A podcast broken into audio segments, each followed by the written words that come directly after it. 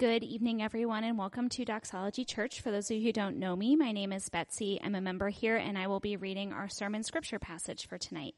Um, so this evening we'll be reading from Hebrews chapter 4, verses 1 through 14. So I invite you to turn there in your Bible. Um, if you don't have a Bible with you, um, you can grab one of the blue ones from the back of the pew in front of you. And of course, you can also follow along on your phone. So once again, we'll be reading from Hebrews chapter 4, verses 1 through 14. Therefore, while the promise of entering his rest still stands, let us fear lest any of you should seem to have failed to reach it. For good news came to us just as to them, but the message they heard did not benefit them, because they were not united by faith with those who listened. For we who have believed enter the rest, as he has said, As I swore in my wrath, they shall not enter my rest although his works were finished from the foundation of the world. For he has somewhere spoken of the seventh day in this way, and God rested on the seventh day from all his works. And again in this passage he said, They shall not enter my rest. Since therefore it remains for some to enter it, and those who formerly received the good news failed to enter because of disobedience, again he appoints a certain day, today, saying through David so long afterward in the words already quoted, Today, if you hear his voice, do not harden your hearts.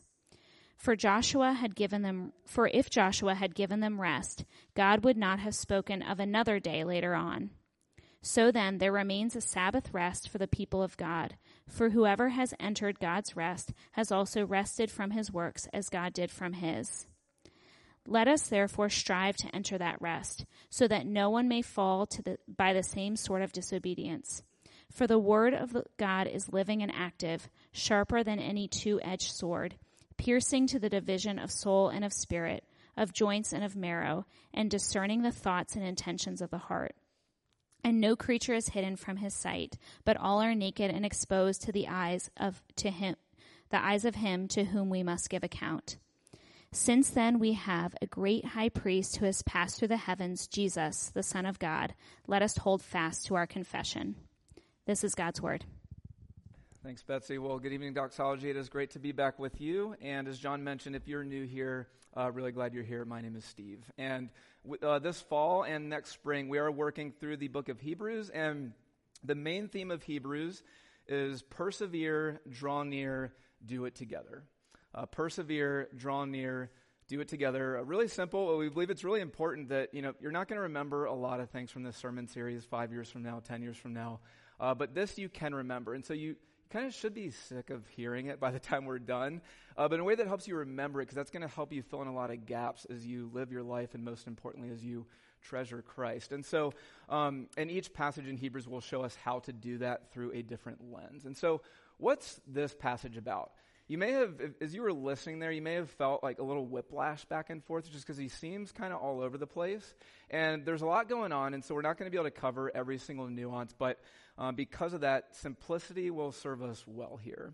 And in essence, what this passage is about in chapter 4 is the theme of rest. Rest. Okay, you, the, the word is used about 10 times, and so that, that's the main idea of what, of what this passage is about. And we don't need a long introduction to like help us be convinced why this is an important topic for us living in this area. Uh, I was talking with John recently, and he moved here from Oklahoma, and he said, you know, like one of the first things I noticed when I moved here is that was one of the greatest differences between the people here and the people in Oklahoma is in Oklahoma, people get anxious if you give them a to-do list. Right? It's like, come on, man, just trying to chill, go with the flow. Like they get anxious if you give them a to-do list. Here, we get anxious if we don't have a to do list, right? So it doesn't matter if the city is burning. If you have a checklist for things that you can do this week, all is well. And so, um, as we look at this passage, I hope it is overall encouraging. It should challenge us, but hopefully it should be encouraging for us, especially in a city and just, you know, in America at large, where it's not just that being seen as busy and being seen as accomplished and important is a neutral thing, but it's seen as a positive thing to be busy, right, and be viewed as important. So let's see what Hebrews has to say about rest uh, through that lens of persevere, draw near, do it together. And so uh, as we go through this, first we'll see, okay, why don't we have rest? Why don't we have this kind of deep rest the author is talking about? Why do we often feel tired? Why are we often tired after vacation? Why don't we have this deep rest? Uh, number two, how do we get it? And then number three, once we have it, how do we enjoy it? Okay, so first, ha- why don't we have rest? Number two, how do we get this deep rest of the soul that Christ offers? And then number three, like once it's given to us, how do we actually enjoy it so that it's real to us in the day to day? Okay, so first, number one, uh, why don't we have rest? So let's look at, let's start at verses one and two. Therefore, while the promise of entering his rest still stands, let us fear lest any of you should seem to have failed to reach it. For good news came to us just as to them but the message they heard did not benefit them because they were not united by faith with those who listened. So here the author, he's contributing the train of thought from chapter 3, in which he describes the Israelites being, you know, liberated from slavery in Egypt, God taking them to the promised land. And what you see here, see verse 2, the message they heard didn't benefit them because they weren't united by faith with those who listened. Um, so here is just one of the many places we see, even in the Old Testament, believers were saved by grace through faith right? Same way New Testament believers are. So they, they weren't believing God, they weren't receiving His grace through faith. And so what was going on is over and over as the Israelites were in the wilderness wandering, as God kept saying, Put your trust in me, put your identity in me. And they didn't do it. They decided to put their identity in other things and the gods of the surrounding nations. And because of this, the Israelites, they didn't enter God's rest. We see in verse 1. And uh, here, the author, when he's talking about entering God's rest in their time, it was referring to the promised land of Canaan. Um, but for believers today, that was a, the promised land was a pointer to the rest that were offered in eternity. Uh, you heard Luke allude to this at the start of the worship service the new heaven and new earth that all those who are united with Christ receive. And one of the things that makes this passage confusing is rest is used to mean multiple things. Uh, so, in one sense, it's, it's used to describe this future new heaven and new earth that we're going to get.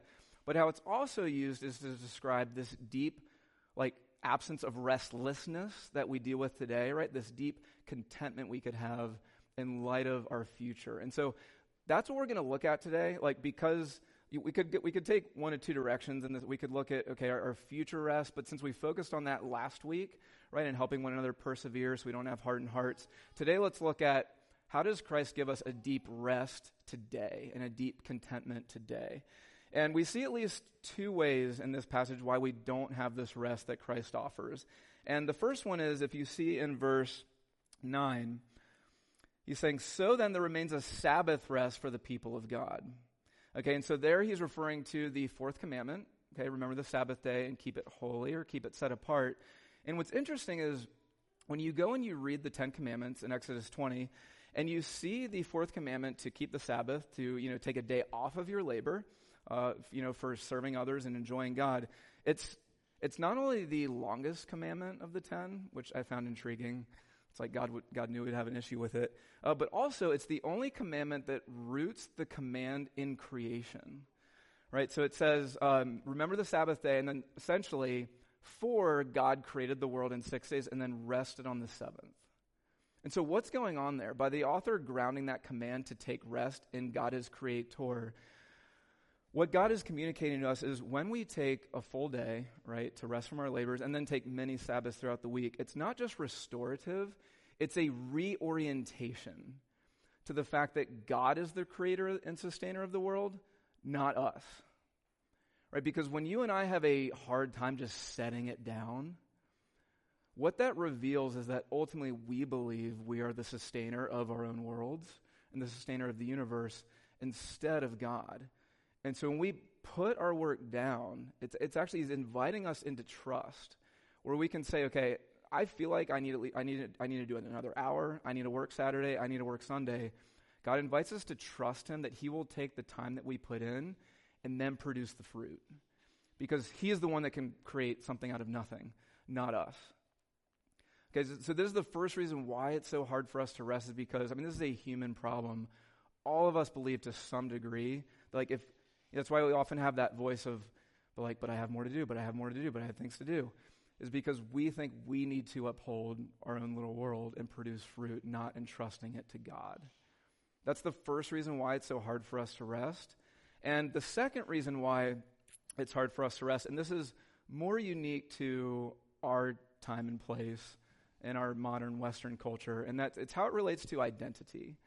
And so we saw in verses 1 and 2 how the Israelites, they were called to put their trust and their identity in God, and they didn't. And that's why they didn't experience rest. And so for us, it's very much the same, but it expresses itself differently. And so, in fact, I think it's harder for us to enjoy rest because of how we go about identity formation.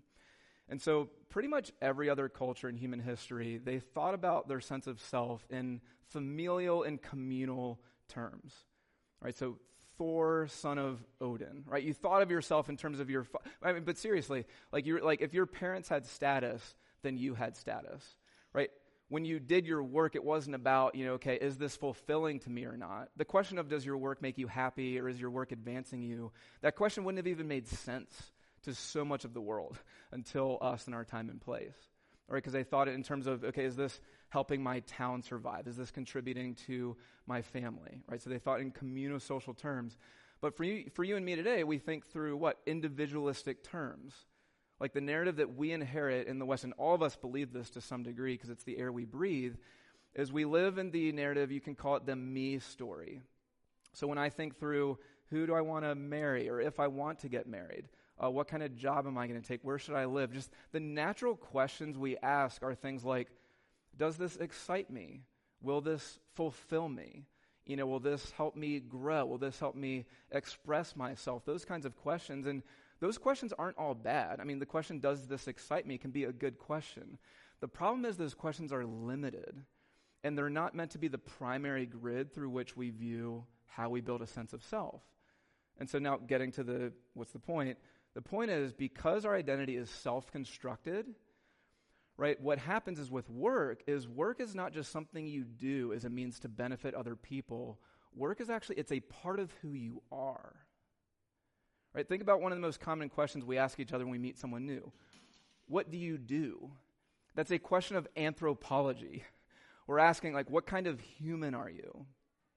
And when work is part of your essence, what this means is for you to feel like you are somebody, that means your work needs to be extraordinary.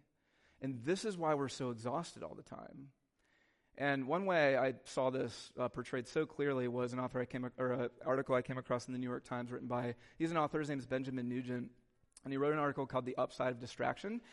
And so right, he's a writer, right? And he talks about how this spiral he entered into when he went to grad school for writing. And so he says he's, you know, he's in this uh, prestigious atmosphere. And he says that he realized with horror as his professors and peers were looking at his writing, you know, at the seminar table, he describes it as a cloud of boredom overcame them and they struggled to care. And if, if, you're a writer with a modern identity, that's like one of the most horrible things that can happen because, right, if they find your writing boring, that means you are boring. And therefore you aren't anybody. And he goes on to say, he says, I just entered this paralysis. And then Here's the line He says, I realize that when the quality of my work becomes the measure of my worth, I needed my writing to be good in order to feel sane. Right? When the quality of my work became the measure of my worth, then I needed my writing to be good in order to feel sane. And I think he's expressing something with clarity and accuracy that a lot of us feel. Because we, we do this with everything. I mean, with every job, because our work is so tied to who we are. I mean, I was naively surprised that this happens in ministry. Right? People warned me of this. You know, don't go into ministry to like prove to yourself that you're somebody. I was like, oh, don't know what happened. And then I started pastoring. I was like, oh, this is this is real. Yeah, even in pastoral ministry, it happens whether you're a consultant, whether you're a lawyer, if you're a full time mom. Being a full time mom is the hardest job in the world. You know, by the way, is we have this internal murmur of self reproach. You know, am I good enough? Do others think what I'm doing is praiseworthy? And on and on it goes. And because we have this ongoing murmur of just this self reproach, this self questioning, we can't rest because we're constantly questioning ourselves. You see, so this is why we're often restless, is because either A, we're trying to sustain what we're production in our own world not, instead of trusting God the Creator, or B, it's because it's tied to who we are, and so we need our work to be good. And so, if it's so hard to be at rest, and it is, then how do we get it? And we see this in verses 12 through 14. So, verse 12 For the word of God is living and active, sharper than any two edged sword, piercing to the division of soul and spirit, of joints and marrow, and discerning the thoughts and intentions of the heart. And no creature is hidden from his sight, but all are naked and exposed to the eyes of him to whom we must give account. Since then we have a great high priest who's passed through the heavens, Jesus, the Son of God. Let us hold fast our confession. So, verse 12 for the word of God is living and active. If you've been in the church for a long time, this is a, you know, it's a classic magnet, refrigerator magnet verse, coffee cup verse. It, it's a great verse. Um, but notice that we don't often have the context, all this context of rest leading up to it. And then also, what verse don't we, we don't usually include it with our scripture memory? Verse 13. No creature is hidden from his sight, but all are naked and exposed to the eyes of him, that's God, to whom we must give account. And so, exposed to the eyes of, of him to whom we must give account. So as you think about one of the you know one of the appeals of social media and texting even is that we can control in large part like the person that we present to the world, right? So you don't see people taking selfies in the midst of a painful family fight, hey, and then posting it, right? But even with texting, I've know it seems like now if you just call somebody without scheduling that call before a text, it feels like an invasion of privacy. like your phone's just like, oh, you know, you freak out, like, hey man, you got to text and schedule the call. But why do we enjoy texting, right, instead of calling? Like, why, do, why is there a part of, of social media that's appealing? Because we can present, you know, only the parts that we want other people to see. And that's because we know that, you know, one of our greatest nightmares would be to be laid completely bare before other people, right? Emotionally, spiritually. And if someone could really see every single thing that you think, every single action you've done. I mean, even in the last two weeks alone, right? It would be, it would be horrific because all of us, you know, we're filled with so many hypocrisies. We don't even live up to the same standards we ask others to live up to, and pettiness and selfishness and shameful acts and thoughts, and on and on it goes. And what this passage is saying is we can prevent other human beings from seeing, you know, even somebody you're married to or a dear friend from seeing. But God sees everything. You're completely exposed before Him. And this is hard. And it needs to be hard because only God knows you the best. But you need to sit in that and embrace it because if you don't, you won't see the good news of verse 14 because it, it's all i mean in your bibles there's probably a you know a gap there where he puts it but it, it's just it's all one train of thought. Since then we have a great high priest who's passed through the heavens. Jesus the son of god let's hold fast our confession holding your confession this isn't just you know dry sterile truths you're holding on to but it's it's holding on to christ you know with confidence and when if verse 14 is true then it makes verse 13 such good news why? Because when God sees you, he does see you exposed in all your mess. But instead of recoiling and pulling away, what he does is in love, he sends Jesus the Son. And in love, Jesus the Son comes for you. And as your high priest, what that means is Jesus represents you before God. And so when God looks at you, he sees the life of Christ, and the life of Christ was beautiful. It was beautiful. always living for the good of the other rather than himself, always listening to God's voice rather than his own desires. Right? Never an act of selfishness, never taking something for himself. And at the end of this beautiful life, he went to the cross where he was exposed, where he was laid bare. Why? So that when you trust in him, it's not just that you're forgiven, although thank goodness you are, but his beautiful life is credited to you. And so now in heaven, in the, the divine judgment seat, the only judgment seat that matters, now instead of a divine judge, you have a heavenly and gracious Father who gives you all the adoration and encouragement and devotion that he gives Christ. And what does this do for you? What does it not do? Um, so this past summer, I came across this video. Those of you, eh, so I'm not always up to speed with pop culture references and happenings, but I saw this video, and uh, some, a lot of you, I think it's got like over 30 million views. So a lot of you have probably seen it, but it's from the show America's Got Talent, and I think it's kind of like, oh gosh, American Idol, right? That was the singing one. It's like that, but you can do you, you can do more talents and. Uh, you know, so Simon, uh, one of the judges, he is on the show as well. And what they do in America's Got Talent is there's a golden buzzer where each judge, once per season, if they see someone they really like, they can hit the golden buzzer. You know, all these like golden streamers come down, and it means it doesn't matter what the other judges think, it advances that person to the final round. And there's this girl, she looks like she's probably in her 30s, and she goes by Nightbird. I don't know her actual name, but she goes by Nightbird, and she gets up there and the judges are asking her questions about how she, she got there, and she shares how she has terminal cancer. Um, and the treatment is going okay, but it's not going the best. And but she's here because she loves singing. The judges are like, okay, all right, you know, we'll go ahead and sing. And she sings a song that she wrote. It's called "It's Okay." And I mean, the song is beautiful. Uh, you, you, should listen to it. It's a beautiful song. She's got a wonderful voice. And after she finishes singing, I mean, the whole stadium full of people is just silent. And Simon looks at her, and you know, Simon, he's not known for being a softy. You know, he just tells people how it is. And he says, The way you sung that song, like you'd have no idea the hell you're going through and how much you're suffering. And, he re- and she responds by saying, You know, and I, I think she's a Christian, and she says, You don't need to wait for life to stop being hard until you decide to be happy. And, you know, Simon just starts crying, and he he like reaches across and he hits the golden buzzer. And, you know, so just all the streamers come, the whole room just goes up and they're just applauding. And she falls down. She's, she's in tears. And she, I'm pretty sure she wasn't thinking about her cancer. She wasn't thinking about the stress of being on stage. And, you know, when you see something like that happen, why does that strike a chord in your soul? And the reason it does for you, when, when you just hear about it, and the reason why it did for her is because the praise of the praiseworthy is above all rewards.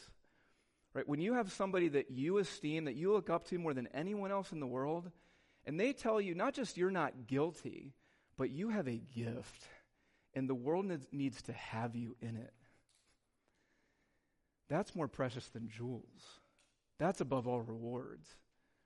And the message that Jesus offers you in the gospel is that through my work and love for you, the Lord of splendor says to you with utter sincerity, it's not just that you're a gift to the world and you are because I designed you, but you're a gift to me. And even the most feeble act of service that's unseen, that's done in my name, will result, will, result in glory for me and honor for you in the new heaven and new earth. And when you actually receive that, now when you go to work, what happens? Because before, when you would work, work was a means for me to say, I need to work hard because I need to know I'm worth it to somebody. But now in the gospel, you can rest because God says you are infinitely worthwhile to me. And before you used to work because you used to worry, okay, the world's going to crumble if I don't keep working and working and working. Now, in the gospel, God says, You can rest. Because if I gave up my only son for you, how much more will I sustain you and make your efforts bear fruit when you honor my command to rest? I mean, my goodness. Because that's why we can rest. Because of this reality that God offers us. And then, so once we have this reality, how do we take action to enjoy it? Right? Because we, we hear it, but then you know, as soon as something stressful happens on Tuesday, we're you know, back to the back to the races. And so here are just a few ways that we can actually enjoy this and experience it in the day to day. First is the living word, right? We need to immerse ourselves in the living word. So see verse 12, uh, for the word of God is living and active. Okay, and this is all in the context of gaining rest. And so notice that the word of God is living so, one of the mistakes that we make when we read the Bible is we approach it like a dead document. And so, you know, and we read it to learn things about God or maybe learn things about myself. And, you know, you can read a biography about Abe Lincoln or Abigail Adams, and you can learn a lot of great things about those people and know about them, but you don't know them. And when God describes the scriptures as living, what this means is when you read the Bible, you're not just learning about, about God, but through the Spirit, you're actually encountering the divine. You're actually encountering God Himself. And no one has the power or the care to make you whole in the way that God does. And so, this is why it's so important that you and me spend regular time just immersing ourselves in the Word of God. Because if we don't, then some other voice is going to be telling us how we find value and how we find worth. And that voice, whether it's your own voice or the voice of somebody else, isn't going to be nearly as potent or able or kind as the voice of your Heavenly Father. Okay, and so that's the first. If we don't, I mean, for a lot of us, the best time is the start of the day. If we don't begin our days with this regularly, then we're just, we're not going to have rest. We're just not going to have it. See, it's interesting on verse 11, let us therefore strive to enter that rest. It's interesting. Strive to enter that rest. And so for a lot of you, you know, being in this area, like resting is going to feel like work because it goes against your disposition and the spirit of the age that we're in. Right? And while striving to enter into God's family is a bad thing and a repudiation of the gospel, striving once you're adopted in God's family is a good thing. It's a sign that you have life because it's a sign that you're actually trying to embrace these promises that God gives you. Okay, so that's the first thing. We need to be in the living word on our own in community, doing what we're doing now, singing God's words, sitting under the preached word. Uh, next, number two, uh, what do we what do we need to do? And n- number two, we need to do. Can you help me out? Thank you. Work less. Um, work less. So that's all, that's thank you, Betsy. Uh, so it's it's all over this passage. Um, we need. I mean, what an idea, huh? Work less, and this can look. We don't want to be too prescriptive here because it can look different for different people. But the point is, we do need to work less. And so, I mean, usually at minimum, depending on your schedule, it will be at least a day where you just set down your work and your labor and your email. But then also, certainly, you know, during the week, at night, in the morning, whenever. Because often what we find is sometimes when you're overworking, it can be, yes, about the organization or about the mission of the company. Or maybe you are a law student about to take the bar, or you're a med student in residency. There are seasons right, where you're overworking, but the general rhythm of the believer should be working less than, we're, than our natural disposition. And one of the reasons is because often, while the work often is about the organization we're a part of, more often than I think, if we're honest, it's about ourselves. It's about bolstering that sense of importance, you know, that we're actually contributing something. And while, you know, I mean, this is a different sermon, the Bible says so many things about the importance of working hard. And there's something good and holy about laying down tired after a hard day of work. Maybe some of you need that sermon instead of this one. But for today, we need to focus on like where in your life do you need to actually work less? Okay, um, because of all the reasons that God's been showing us uh, in in this passage, right? So God invites us into the the freedom of trust as, we work less. That's that's number two, and then uh, number three. How do we do this? How do we enjoy this rest and this identity that God's given us? Is number three, we have to, we have to help one another. So Hebrews says, persevere, draw near, do it together.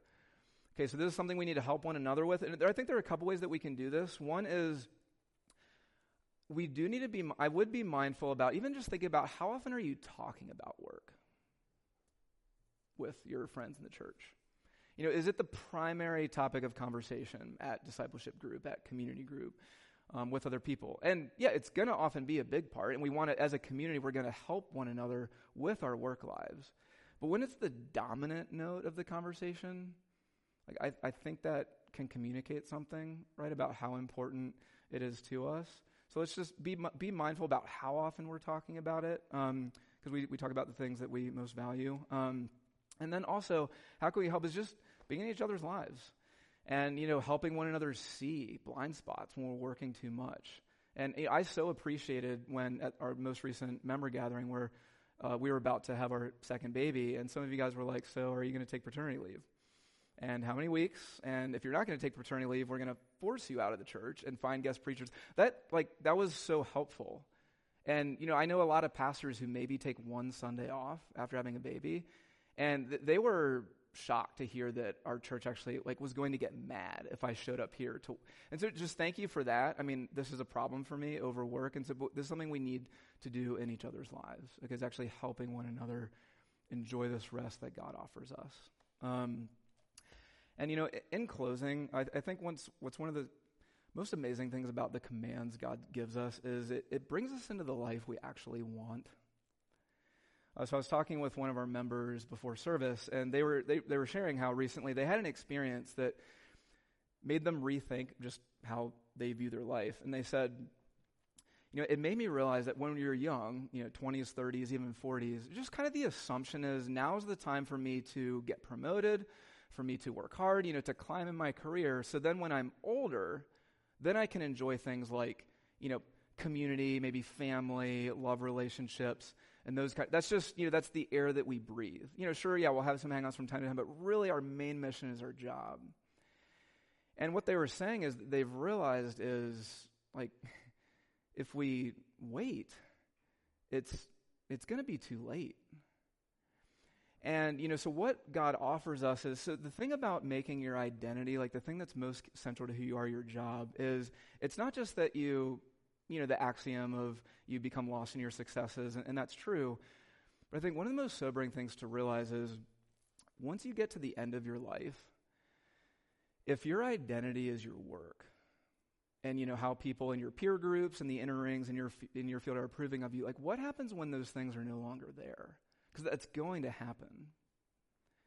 If your work is your identity, you know, if the quality of your work is the measure of your worth, once that goes away, and it will, then you're no longer going to have a self left. Right? Because who are you? And not only that, but what happens is when work is our main thing, and it's important, it's so important, but if it's our main thing, we miss what makes life so grand and beautiful along the way. Because what is it that makes life so beautiful?